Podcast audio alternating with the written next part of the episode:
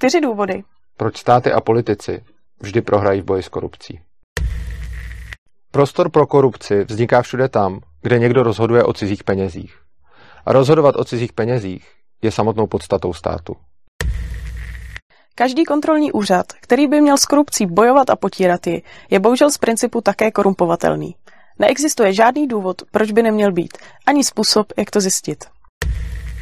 Z principu neskorumpovatelní jsou ti, kdo hospodaří se svými, tedy nikoli v cizími, penězi a majetkem.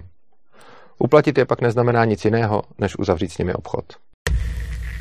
Jediný skutečně účinný způsob boje s korupcí spočívá v odstranění veřejných rozpočtů a ponechání peněz v rukou těch, kdo je vydělali.